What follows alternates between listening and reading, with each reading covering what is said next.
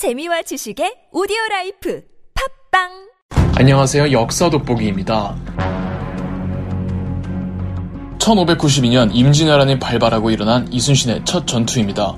전라 좌수사 이순신은 1592년 5월 4일 총 85척 배를 이끌고 좌수영을 나와 다음날 5월 5일 패전 후 도망쳐 있던 경상 우수사 원균의 소수 병력과 합류합니다. 이순신은 입수한 정보에 따라 5월 7일 거제도 옥포에서 배를 정박시키고 육지에서 노략질을 하던 외선 30척을 기습했습니다.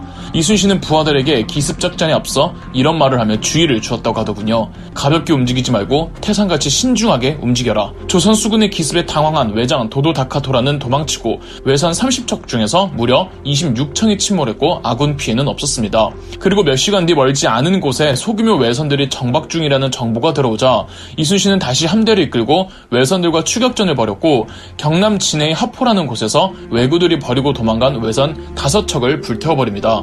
다음날 5월 8일 경남 고성 적진포에서 노략질을 하던 왜구들을 한 번 더 기습해서 외선 11척을 불태운 뒤 국왕인 선조가 서울을 버리고 도망쳤다는 소식에 사기가 꺾일 것을 우려한 이순신은 전라 좌수영으로 회군합니다.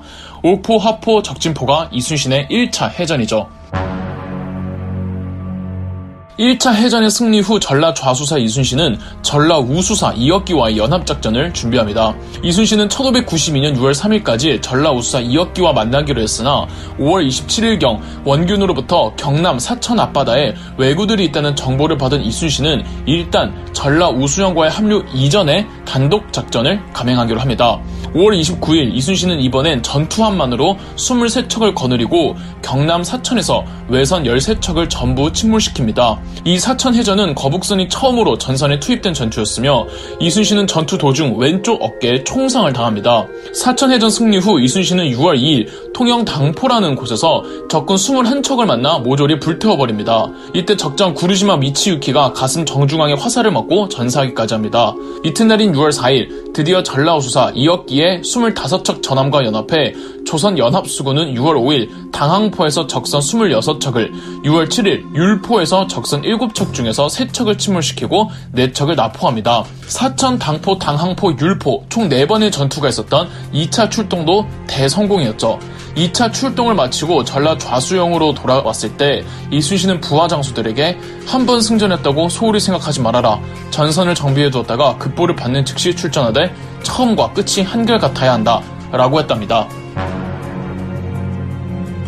1, 2차 출동은 조선 수군이 한반도 남해안에서 노략질 중이던 일본 수군들을 찾아내서 공격하는 방식이었습니다. 도요토미 히데요시는 일본 외장 중 용장으로 소문나 있던 와키자카 야스하루를 일본 수군 함대를 지휘하게 하여 전라도에 있는 조선 수군을 선제 공격하라는 명령을 내렸습니다.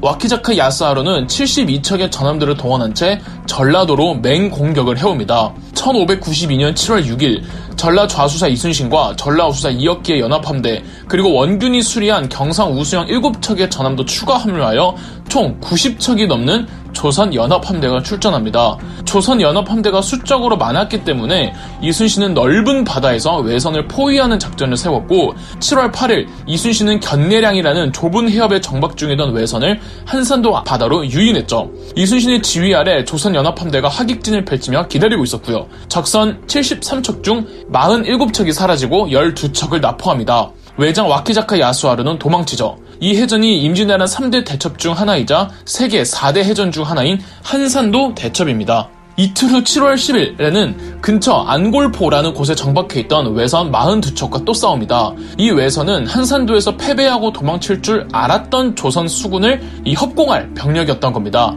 지들이 진주도 모르고 있다가 된통 당했죠. 한산도 대첩과 안골포 해전을 통틀어 이순신의 3차 출동이라고 합니다.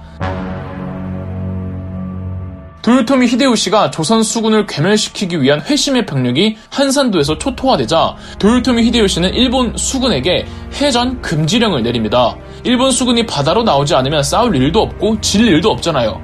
이순신은 일본 수군의 본진이 있는 부산포로 향합니다. 일본 수군을 족칠 작정을 할 요랑으로 조선 연합함대는 8월 29일 출전하여 전라 좌수영이 있던 여수에서 부산으로 향하는 동안 장림포, 화준구미, 다대포, 서평포, 절영도, 초량목에서 정박해 있던 외선을 침몰시키고 적수군의 본진 부산포에 도착합니다. 일본 수건은 죽어도 바다 바깥으로 나오지 않았고 육지에서 조선인 포로들을 이용해 조선 함대를 향해 화포를 쏘아댑니다. 조선 연합수군도 정박해 있는 이 빈 외선들을 미친 듯이 부숴댔고 적선 128척을 산산조각냅 니다. 아군 측 전함 피해는 없었으나 6명이 사망하는데 이 중엔 이순신이 총애하던 녹도만호 정운도 있었죠. 여태까지 1차 출동에서부터 4차 출동까지 5월부터 9월 즉 4개월간 일어난 모든 일들입니다.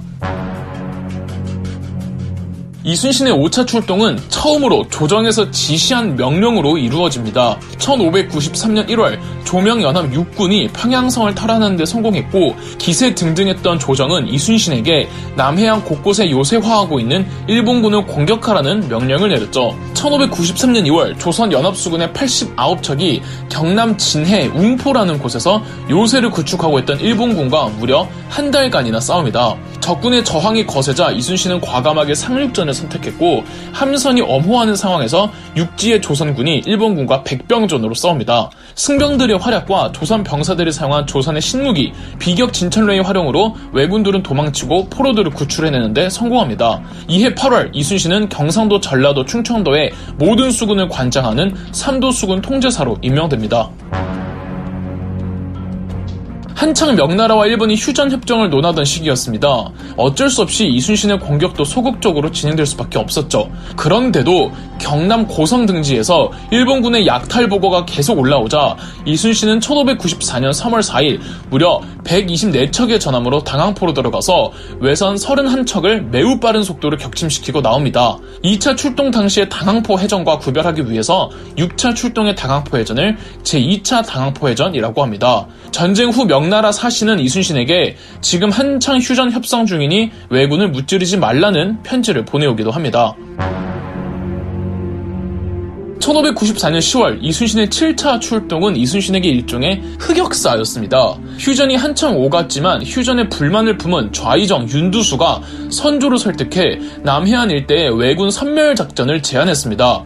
선조는 탐탁치 않아 했으나 자신만만하던 윤두수가 육군의 최고대장 권율 장군과 수군의 최고대장 이순신 그리고 의병장 곽재우까지 동원하여 거제도를 포위합니다. 권율, 이순신, 곽재우 어벤져스급 명장들이 총동원되어 거제도의 장문포와 영등포에서 싸웠으나 겨우 적선 두 척 함몰시키죠. 일단 이순신이 최고 지휘관이 아니다 보니까 작전 자체가 본인이 원하는 대로 이루어지지 않았고 이순신이 봤을 땐 별 소득 없는 전쟁이라서 소극적으로 나옵니다. 기회다 싶은 원균이 깝치다가 패주하는 일도 있었고 윤두수의 지휘 아래 조선 수륙 양군이 체계적으로 움직여주지 못하는 바람에 왜군들이 그새 다 도망가 버렸던 거죠. 윤두수는 조정으로 돌아와 이 의미 없는 전쟁의 탓을 이순신의 소극적 대응으로 돌렸습니다. 이 자체는 류성룡이 커버해 주어 선조가 그냥 넘어가 주었지만 이후 일본 군대의 이간질에 완전히 속은 선조는 이순신을 파직시킨 뒤 원균을 새로운 삼도수군 통제사로 삼습니다.